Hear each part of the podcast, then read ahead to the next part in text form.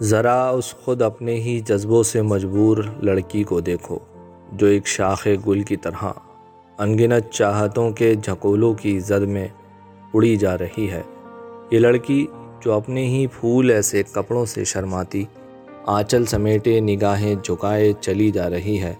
جب اپنے ہنسی گھر کی دہلیز پر جا رکے گی، تو مکھ موڑ کے مسکرائے گی جیسے ابھی اس نے گھات میں بیٹھے دل کو پسند آنے والے شکاری کو دھوکہ دیا ہے۔